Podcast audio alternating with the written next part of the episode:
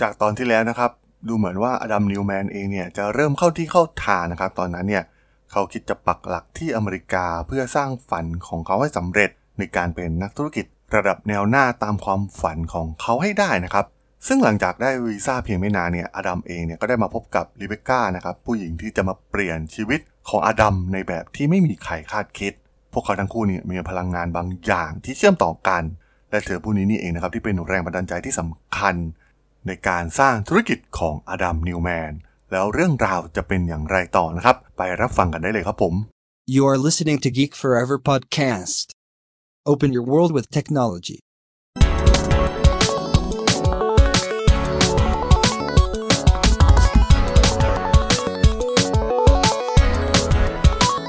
This is Geek Story.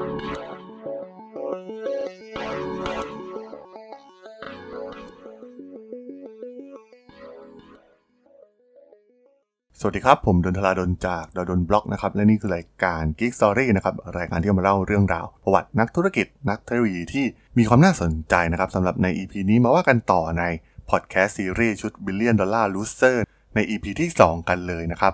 มิเกลแมคเควีนะครับเป็นชายที่เกิดมาโดยที่ได้รับการเลี้ยงดูในสถานการณ์ที่ไม่ปกติเช่นเช่นเดียวกับอดัมนิวแมนเขาได้รับประสบการณ์ที่ครอบครัวแตกแยก แทบไม่ต่างจากที่อดัมพบเจอในวัยเด็กเลย เรียกได้ว่ามิเกลเนี่ยเป็นคนที่หัวขบถมาตั้งแต่เล็กโดยการต่อสู้กับปัญหาภายในครอบครัวที่ถูกพ่อทิ้งไปตั้งแต่วัยเยาว์ในช่วงฤดูร้อนของมัธยมเนี่ยเขาก็ได้เริ่มทำงานหาเงิน โดยใช้เวลากว่า 12 ชั่วโมงในทุกๆวัน ที่โรงงานแปรรูปใน阿拉สกาโดยมักจะทำงานล่วงเวลาเพิ่มเติมอีก 6 ชั่วโมง เพื่อทำเงินให้ได้มากขึ้น เขาได้เข้ามาเรียนระดับชั้นมหาวิทยาลัยที่โคโลราโด ซึ่งเป็นวิทยาลัยด้านศิลปศาสตร์เอกชนนะครับ ซึ่งตัวเขาเองเนี่ยก็มีเป้าหมายที่ยิ่งใหญ่ตั้งแต่เด็กไม่แพ้ตัวอดัมเลยนะครับ ที่คิดจะสร้างธุรกิจของตนเองขึ้นมา แต่เขาพบว่าตัวเองเนี่ยเกลียดการเรียนเศรษฐศาสตร์อย่างมาก และชอบศิลปะมากกว่า อาจารย์ที่มหาวิทยาลัยเนี่ยมองเห็นบางอย่างในตัวมิเกลนั่นก็คือ เรื่องของสถาปัตยกรรมนะครับ ที่มันได้กลายเป็นสื่อกลางระหว่างความสนใจและความทะเยอทะยานด้านธุรกิจของเขา มิเกลสำเร็จการศึกษาในปี 1999 หลังจบการศึกษาเนี่ยเขากับเพื่อนๆ ก็ได้คิดไอเดียในการสร้างเว็บไซต์ เพื่อช่วยให้ผู้คนเนี่ยเรียนภาษาอังกฤษแบบพูดได้ พวกเขาจึงได้ร่วมก่อตั้งเว็บไซต์อย่าง English Baby ซึ่งต้องบอกว่า English Baby เนี่ยไม่มีความเกี่ยวข้องอะไรเลยนะครับกับสถาปัตยกรรม แต่มิเกลเนี่ยจบการศึกษามาในช่วงจุดสูงสุดของธุรกิจ .com ที่เฟื่องฟูสุดขีดพอดี พวกเขามองเห็นคนโง่ๆบางคนเนี่ยสามารถร่ำรวยได้ด้วยธุรกิจ .com มิเกลก็จึงอยากลองเสี่ยงบ้าง แต่เหมือนฝันร้ายนะครับ เพราะในปี 2000 เนี่ยเกิดฟองสบู่ .com เข้าอย่างจัง แต่มิเกลและเพื่อนๆของเขาเนี่ยก็ยังมองว่า English Baby เนี่ยมีเอกลักษณ์พอและไม่สามารถที่จะก๊อปปี้ได้ง่าย ๆ ในวัย 30 เนี่ยดูเหมือนว่าธุรกิจ .com ของเขาเนี่ยยังไม่มีทีท่าว่าจะรุ่งนะครับ เขาจึงคิดว่าตัวเองกำลังทำอะไรอยู่ในตอนนี้ มันเสียเวลาโดยเปล่าประโยชน์หรือเปล่านะครับ กับ English Baby เขาเริ่มคิดถึงงานด้านสถาปัตยกรรม ในปี 2004 เนี่ยเขาจึงมุ่งหน้าสู่นิวยอร์กทิ้ง English Baby ไว้เพียงแค่ในอดีต เขาจึงได้เข้ามาสมัครงานบริษัทสถาปนิกชื่อดัง ที่มีชื่อว่า JPDA นะครับ ที่กำลังได้ลูกค้าใหม่ บริษัทใหญ่อย่าง American Apparel นะครับ และต้องการรับพนักงานด่วน แม้มิเกลเนี่ยจะห่างจากวงการสถาปัตย์มากกว่าครึ่งทศวรรษแล้วก็ตามที มิเกลจึงพร้อมที่จะเริ่มต้นเส้นทางอาชีพใหม่อย่างสถาปนิก ด้วยรายได้ 10 เหรียญต่อชั่วโมง และเขาก็ได้รับงานใหญ่ทันทีนะครับ หลังจากเข้าทำงานที่ JPDA ก็คือการเปิดสาขา American Apparel ไปทั่วประเทศ แม้จะเพิ่งเริ่มงานนะครับ แต่ดูเหมือนว่าเขาจะไปได้ดีในทางนี้ เขาใช้เวลา 4 ปีช่วยเปิดสาขาของ American Apparel มากกว่า 100 แห่ง เขาสนุกกับการทำงานและชอบในงานที่เขาทำในตอนนี้เป็นอย่างมาก แต่ก็ต้องบอกว่าหลังจากทำงานไปได้ 4 ปีเนี่ยมันก็ถึงจุดที่เขาต้องตัดสินใจใหม่กับชีวิตอีกครั้งนะครับ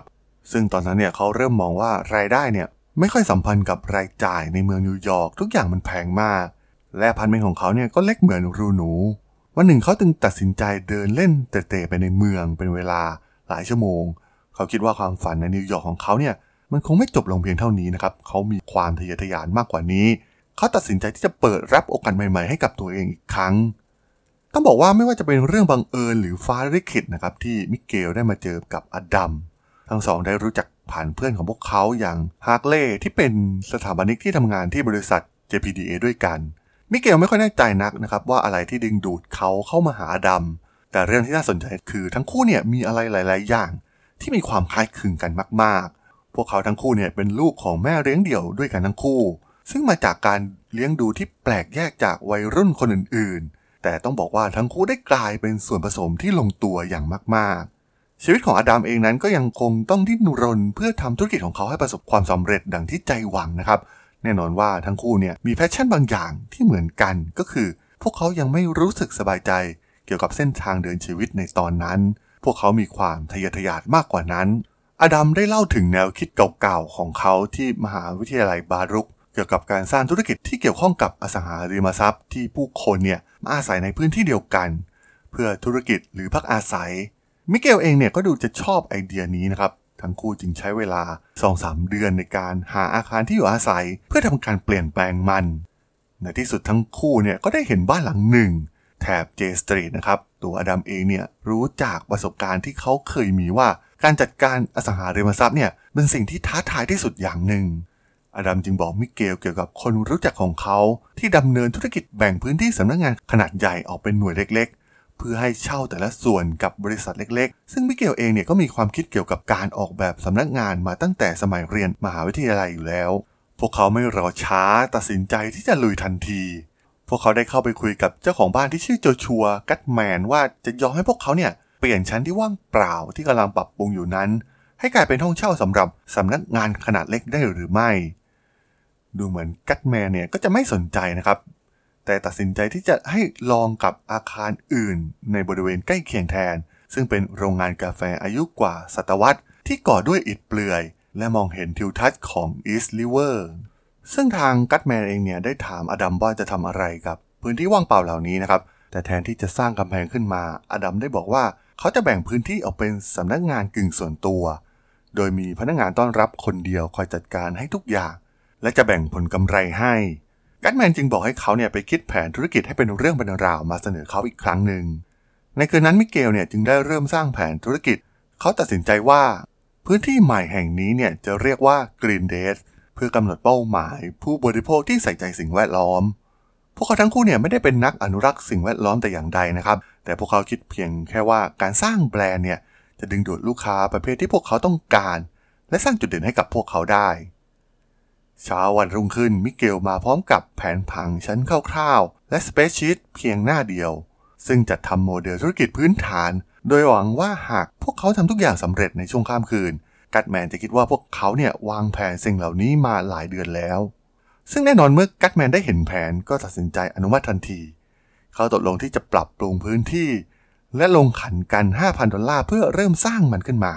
ตัวดำเองเนี่ยก็ยังคงทำธุรกิจเสื้อผ้าเด็ก แต่มิเกลเนี่ยได้เริ่มเข้าสู่ธุรกิจใหม่อย่าง Green d a y s แบบเต็มเวลา ซึ่งได้ทำการออกแบบพื้นที่ร่วมกับฮักเล่นะครับ ซึ่งเข้าร่วมเป็นหุ้นส่วนคนที่ 3 พวกเขาได้ซื้อเฟอร์นิเจอร์จากอีเกียเพื่อใช้เป็นโต๊ะทำงาน และวางผนังกระจกกั้นระหว่างแต่ละห้อง มิเกลได้ทำการโพสต์โฆษณาผ่าน Craigslist และเริ่มโปรโมทให้แก่ผู้เช่าที่สนใจนะครับ โดยไม่มีอะไรมากไปกว่าการติดเทปบนพื้นที่ เพื่อทำเครื่องหมายว่าสำนักงานเนี่ยจะอยู่ที่ไหน แต่ต้องบอกว่าในขณะที่พวกเขากำลังเตรียมตัวกับธุรกิจใหม่ในฤดูใบไม้ผลิปี 2008 เวลานั้นดูเหมือนจะไม่มีอะไรเลวร้ายไปกว่า การที่เศรษฐกิจโลกกำลังอยู่ในภาวะตกต่ำจากวิกฤตแฮมเบอร์เกอร์นะครับ ต้องบอกว่ามันเป็นช่วงเวลาที่ไม่ดีเอาซะเลย กัตแมนเองเนี่ยก็ได้เตือนว่าผู้คนเนี่ยจะไม่เช่าสำนักงานใหม่ในตลาดขาลงแบบนี้ บริษัทใหญ่ๆเนี่ยต่างรวมตัวกัน ธุรกิจขนาดเล็กเนี่ยก็จะล่มสลาย และฟรีแลนซ์เนี่ยก็จะย้ายตัวเองไปทำงานจากที่บ้านแทน แต่เรื่องราวสุดเหลือเชื่อก็เกิดขึ้นนะครับ หลังจากทำการเปิดตัว Green d a y s อย่างเป็นทางการในเดือนพฤษภาคมเนี่ย มันก็ได้รับความนิยมแบบทันทีทันใด ทุกคนไม่อยากอยู่บ้านนะครับ เพราะกลัวเป็นโรคซึมเศร้า Green d a y s เองเนี่ยก็ได้ลูกค้าทั้งนักออกแบบแฟชั่น บริษัทเอกชน ผู้พัฒนาฟอนต์เว็บไซต์รวมถึงธุรกิจอื่น ๆ อีกมากมายนะครับเข้ามาเช่าพื้นที่ใน Green d a y s แม้มิเกลเองเนี่ยจะประหยัดงบแบบสุดๆ ด้วยการใช้เฟอร์นิเจอร์จากอีเกียทั้งหมดในการตกแต่งสำนักงาน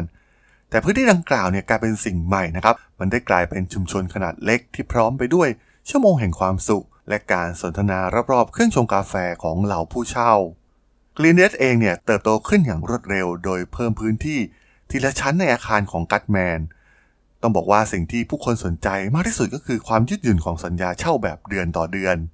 และความรู้สึกสนิทสนมกันที่หาไม่ได้เลยนะครับจากสำนักงานให้เช่าแห่งอื่นๆในนิวยอร์ก กัตแมนเองเนี่ยก็ต้องการขยาย Green Desk ไปยังอาคารอื่นๆ ในบรุกลินของเขา แต่อดัมและมิเกลเริ่มคิดแผนการที่ใหญ่ขึ้น เขาอยากเปลี่ยนแนวคิดเรื่องการเปลี่ยนโลกด้วยคำว่าสีเขียว เขาบอกว่ามันไม่ได้เกี่ยวกับเรื่อง Green Desk นะครับที่ดูเหมือนจะเป็นชื่อที่เน้นการอนุรักษ์สิ่งแวดล้อม มันเป็นคอนเซปต์ตั้งชื่อเพื่อสร้างความแตกต่างเท่านั้น แต่พวกเขามองเห็นอะไรบางอย่างมากกว่านั้น เหล่าคนงานพนักงานในบริษัทต่างๆเนี่ยต่างเริ่มมองการเชื่อมโยงกันทางกายภาพในโลกยุคดิจิตอลนะครับ ยุคที่ผู้คนเนี่ยเริ่มห่างเหินกันเหล่าผู้คนเนี่ยพร้อมที่จะรับความเสี่ยงกับแนวคิดสำนักงานให้เช่าแบบนี้ แม้จะอยู่ในช่วงเศรษฐกิจถดถอยก็ตาม มันไม่ใช่กระแสแค่ชั่วครั้งชั่วคราวเท่านั้นนะครับ แต่มันกำลังสร้าง Impact ระดับชาติ หรืออาจจะระดับโลกเลยด้วยซ้ำต้องบอกว่าชายสองคนที่มีความทะเยอทะยานสูงกำลังร่วมมือกันเปลี่ยนธุรกิจสำนักงานให้เช่า แบบที่ไม่เคยปรากฏมาก่อนในยุคนั้น ทำให้โมเดล Green Desk ของพวกเขาทั้งคู่เนี่ยได้รับความนิยมแบบสุดขีดมากๆ ซึ่งหลังจากประสบความสำเร็จอย่างงดงามกับโปรเจกต์ Green Desk นะครับมันก็ถึงเวลาที่ทั้งอดัมและมิเกลเนี่ยต้องมาลุยเต็มตัวกับโปรเจกต์นี้ เพราะพวกเขามองเห็นอนาคตบางอย่างกับสิ่งที่พวกเขากำลังทำอยู่ สิ่งแรกที่พวกเขาต้องทำก็คือการตั้งชื่อแบรนด์ใหม่นะครับให้หลีกหนีพ้นร่มเงาของเรื่องการอนุรักษ์สิ่งแวดล้อม ที่พวกเขาไม่ได้ต้องการให้ธุรกิจของเขาเป็นแบบนั้นตั้งแต่แรก หลังจากหลายเดือนของการระดมความคิดกับทีมงานที่ไร้ผลนะครับแอนดรูฟิงเกิลสตีนนะครับชายผู้ที่เป็นคนแนะนำอดัมให้รู้จักกับรีเบคก้าแฟนสาวของเขา ได้โยนความคิดออกไปอย่างหนึ่ง นั่นก็คือ WeWork โดยฟิงเกิลสตีนเนี่ยกล่าวว่ามันคือ We Live มันคือ We Sleep และมันคือ We Eat มันเป็นชื่อที่น่าสนใจนะครับ จนอดัมและมิเกลเนี่ยต่างคล้อยตาม พวกเขาจึงตัดสินใจที่จะถอยจากโปรเจกต์ Green Desk และมาร่วมกันเริ่มต้นใหม่กับ WeWork แบบเต็มตัว พวกเขาเริ่มต้นด้วยการมองหาอาคารในแมนฮัตตันนะครับที่ราคาอสังหาริมทรัพย์เนี่ยยังคงตกต่ำจากวิกฤตทางด้านการเงินตั้งแต่ปี 2008 โลกแห่งเทคโนโลยีเนี่ยกำลังเร่งเข้ามาแทนที่ Wall Street ซึ่งเป็นหัวใจสำคัญใหม่ของความทะเยอทะยานทางธุรกิจของชาวอเมริกัน Co-working Space เนี่ยกำลังปรากฏขึ้นทั่วเมืองใหญ่ เช่นในนิวยอร์กหรือซานฟรานซิสโกนะครับ เหล่าฟรีแลนซ์ที่ใช้แล็ปท็อปเนี่ยได้เช่าโต๊ะทำงานในพื้นที่ที่ใช้ร่วมกัน ด้วยความสวยงามแบบ DIY นะครับ ความหวังของอดัมและมิเกลก็คือ การผสมผสานระหว่างการเปิดกว้าง และโลกที่คลุมเครือของสำนักงงานแบบดั้งเดิม ในช่วงฤดูใบไม้ร่วงปี 2009 เพื่อนคนหนึ่งเนี่ยได้แนะนำอดัมให้ดูอาคารที่แกรนด์ซีนะครับย่านโซโห มันเป็นย่านที่มีตึกระฟ้าระดับ A คลาสนะครับไปจนถึงตึกซอมซ่อ โดยอังคารดังกล่าวที่อดัมได้ไปดูนั้นกำลังมีการปรับปรุงระบบทางเดิน รวมถึงฟัซิลิตี้ครั้งใหญ่นะครับ ซึ่งอาจจะต้องค่าใช้จ่ายนับล้านเลยทีเดียว แม้แต่เจ้าของอาคารสุดโทรมดังกล่าวเนี่ยก็ไม่อยากจะทำอะไรกับมันนะครับ มิเกลและอดัมเนี่ยได้เดินหน้าเจรจากับเจ้าของ และการเจรจาก็เริ่มตึงเครียดนะครับ เพราะทั้งคู่ต้องการให้เก็บค่าเช่าในระดับต่ำๆในขณะที่ต้องการเงินค่าก่อสร้างจำนวนมหาศาลเพื่อปรับปรุงพื้นที่ ซึ่งเป็นองค์ประกอบที่สำคัญของการขยายตัวในอนาคต แต่เมื่อถึงเดือนพฤศจิกายนนะครับการเจรจาก็สำลิดผล การก่อสร้างเริ่มขึ้นทันที โดยมีแผนที่จะเปิดทีละชั้น ทั้งมิเกลและอดัมเนี่ยบอกผู้เช่าว่าพวกเขาตั้งใจจะสร้างห้องออกกำลังกายที่ชั้นใต้ดินของอาคาร และกำลังคุยกับทางเทศบาลเมืองนิวยอร์กเกี่ยวกับการสร้างสวนสาธารณะในที่ว่างฝั่งตรงข้ามถนนมิเกลต้องการทำให้ WeWork เนี่ยรู้สึกเป็นเหมือนสำนักงานให้น้อยที่สุด แต่ให้มันเหมือนโรงแรมบูติกมากกว่านะครับ ซึ่งเป็นเทรนด์ใหม่ที่กำลังเกิดขึ้นทั่วเมืองนิวยอร์ก ในที่สุด WeWork ก็เปิดให้บริการในเดือนกุมภาพันธ์ปี 2010 โดยมีผู้เช่า 70 คน ซึ่งได้แก่นักดนตรี ผู้เริ่มต้นใช้เทคโนโลยี และเหล่าสถาปนิกนะครับแม้ WeWork เนี่ยจะไม่ใช่สำนักงานที่ถูกที่สุดในนิวยอร์กแต่ผู้คนเนี่ยต่างเต็มใจที่จะจ่ายสำหรับการออกแบบที่ดูดีมีสไตล์ และเงื่อนไขการเช่าที่มีความยืดหยุ่น และความรู้สึกของความเป็น community เนี่ยมากกว่าสำนักงานแห่งอื่นๆ เลยก็ว่าได้นะครับ WeWork เนี่ยต้องการเป็นมากกว่าสำนักงาน หัวใจสำคัญที่อดัมและมิเกลวางตำแหน่งของ WeWork ก็คือ การเสนอทางเลือกให้กับความฝันแบบ American Dreamซึ่งมันไม่ใช่รูปแบบขององค์กรสมัยโบราณนะครับ ที่ต้องไต่เต้าตำแหน่ง เพื่อขึ้นสู่จุดสูงสุดขององค์กรอีกต่อไป ซึ่งมันก็เหมือนกับผู้ประกอบการหลายๆ คนนะครับ อดัมนั้นชื่นชอบสตีฟ จ็อบและมองว่าเป็นไอดอลของเขานะครับ ความทะเยอทะยานที่สุดที่เขาได้แนวคิดจาก จ็อบส์ ก็คือ การขับเคลื่อนองค์กรโดยไร้ซึ่งความปาณีแบบที่สตีฟ จ็อบส์เนี่ยทำกับ Apple เหล่าพนักงานกลุ่มแรก ๆ ของ WeWork หลายคนรู้สึกงงงวยนะครับ กับอารมณ์ที่แปรปรวนของอดัม WeWork เองเนี่ยก็ไม่ได้เสนอเงินเดือนจำนวนมาก และไม่ได้ให้ตัวเลือกในการจัดสรรหุ้นให้กับพนักงาน มันมีแต่คำพูดลอยๆ ของอดัมนะครับที่บอกว่า WeWork เนี่ยจะช่วยสร้างวิธีการทำงานที่ดีขึ้น และเปลี่ยนโลกให้น่าอยู่ขึ้น แม้ในช่วงแรกอดัมจินตนาการถึงบริษัทที่มีสำนักงานกว่าร้อยแห่ง และบอกกับเพื่อนๆของเขาว่าเขากำลังสร้างธุรกิจแสนล้านดอลลาร์อยู่ แต่ไม่มีใครในโลกแห่งอสังหาริมทรัพย์นิวยอร์กที่รู้ว่าควรจะทำอย่างไรกับสไตล์การแต่งตัวของอดัมด้วยเสื้อยืดและกางเกงยีนของเขา ในการประชุมด้านอสังหาริมทรัพย์ที่ Park Avenue ทางอดัมได้ถามผู้เข้าร่วมประชุมคนหนึ่งว่า บริษัทใดให้เช่าพื้นที่สำนักงานมากที่สุดในนิวยอร์กคำตอบก็คือ JP Morgan นะครับ ซึ่งมีพื้นที่ 3 ล้านตารางฟุต WeWork นั้นมีส่วนแบ่งการตลาดเพียงเล็กน้อยในตอนนั้น แต่อดัมเองเนี่ยก็มีความฝันว่าเขาจะแซงหน้า JP Morgan ได้ในสักวันหนึ่ง WeWork ในนิวยอร์กเนี่ยเป็นเพียงจุดเริ่มต้น บริษัทต้องการขยายและทำการเปิด WeWork ไปทั่วทุกมุมโลก อดัมและมิเกลเนี่ยได้ร่างแผนที่บนแผ่นกระดาษ ที่แสดงว่าพวกเขาต้องการไปไหนต่อ ไม่ว่าจะเป็นซานฟรานซิสโก ลอสแองเจลิส โตรอนโต โดยมีเส้นเวกเตอร์มุ่งหน้าไปยังมอนทรีออล บอสตัน ชิคาโก อิสราเอล และลอนดอน พนักงานของ WeWork ในยุคแรกๆนั้นเข้าร่วมกับบริษัทในบทบาทหน้าที่ที่ไม่มีความแน่นอนเอาเสียเลยนะครับ ซึ่งอาจจะต้องทำงานที่ใช้แรงงานมากกว่าตำแหน่งที่อยู่บนนามบัตรของพวกเขาเสียอีก ตัวอย่างเช่น WeWork ได้ทำการปรับปรุงชั้นแรกที่ Empire State เสร็จในเวลาเพียง 29 วัน เหล่าพนักงานเนี่ยต้องคอยมาช่วยเหลือในการขนถ่ายเสบียง หรือช่วยเหลือในการขนสิ่งของต่างๆนะครับอดัมมักจะปฏิเสธที่จะเลื่อนเวลาเปิดสำนักงานใหม่ เขามักจะบังคับให้พนักงานทุกคนทำงานในวันหยุดสุดสัปดาห์ตราบใดที่ Wi-Fi เนี่ยยังใช้งานได้อยู่ ซึ่งพนักงานส่วนใหญ่เนี่ยจะอยู่กับ WeWork ไม่ถึงปีนะครับ โดยส่วนใหญ่แล้วช่วงแรกๆเนี่ยพนักงานจะสนุกสนานกับการสร้างสิ่งใหม่ๆ ออฟฟิศใหม่ๆ หลายคนร่วมงานกันจนกลายเป็นเพื่อนสนิท และ WeWork ก็กำลังขยายอย่างรวดเร็ว แต่ดูเหมือนว่าการมุ่งเน้นไปที่การสร้างชุมชน และการสร้างวิธีการทำงานที่ดีขึ้นนั้น จะดูสวนทางกับสภาพพนักงานของ WeWork รวมถึงประสิทธิภาพในการเติบโต และการประเมินมูลค่าของบริษัทในระยะยาว อดัมและมิเกลเนี่ยมักจะจับมือทำงานร่วมกันในทุกส่วนของการดำเนินงานของ WeWork นะครับ โดยอดัมให้อำนาจเต็มที่กับมิเกล ในการจัดการรูปแบบของพื้นที่ใหม่แต่ละแห่งอดัมจะใช้เวลาส่วนใหญ่ในการก้าวเข้าสู่บทบาท CEO โดยรวบรวมวิสัยทัศน์ของบริษัท แสวงหาพันธมิตรที่มีศักยภาพ เขาเริ่มมีชื่อเสียงไปทั่วนิวยอร์ก ต้องบอกว่าอดัมเนี่ยเป็นคนช่างฝัน และเป็นคนคอยจัดการสิ่งต่างๆนะครับ ส่วนมิเกลเองเนี่ยทำให้ WeWork มีความแตกต่าง เริ่มมีการสร้างลำดับชั้นของพนักงานขึ้นใน WeWork ซึ่งอดัมได้รวบรวมพนักงานกลุ่มหนึ่งนะครับ และมอบหน้าที่ให้กลายเป็นทูตของแบรนด์ WeWork และต้องแต่งตัวตามสไตล์ของเขา อดัมนั้นสวมเสื้อยืดและกางเกงยีนเกือบทุกวันนะครับ แต่เสื้อของเขาเนี่ยมาจากร้านเจมส์เพิร์สและมีราคา 200 เหรียญ มันเป็นเสื้อยืดที่มีความแตกต่างนะครับ อดัมได้กล่าวกับทีมงานของเขา ในปี 2011 เนี่ย WeWork ได้กำหนดให้พนักงานต้องลงนามในข้อตกลง ที่ไม่ให้พวกเขาเปิดธุรกิจที่เกี่ยวข้องเป็นเวลา 18 เดือน หลังจากออกจากบริษัท ซึ่งในตอนนั้นต้องบอกว่ากระแสการสร้างสำนักงานที่คล้ายๆ กันกับ WeWork เนี่ยก็กำลังเติบโตขึ้นทั่วประเทศ อดัมได้เน้นว่าจ้างพนักงานใหม่จำนวนมากนะครับที่เพิ่งจบการศึกษาได้ไม่นาน และเป็นคนหัวอ่อน ซึ่งคนหนุ่มสาวเหล่านี้เนี่ยเข้ามาด้วยความฝันที่เต็มเปี่ยม และมีความสุขที่ได้ทำงานทุกประเภทท่ามกลางภาวะเศรษฐกิจถดถอยในตอนนั้น แม้บริษัทเนี่ยจะมีวิสัยทัศน์ที่จะนำชีวิตที่ดีมาสู่การทำงาน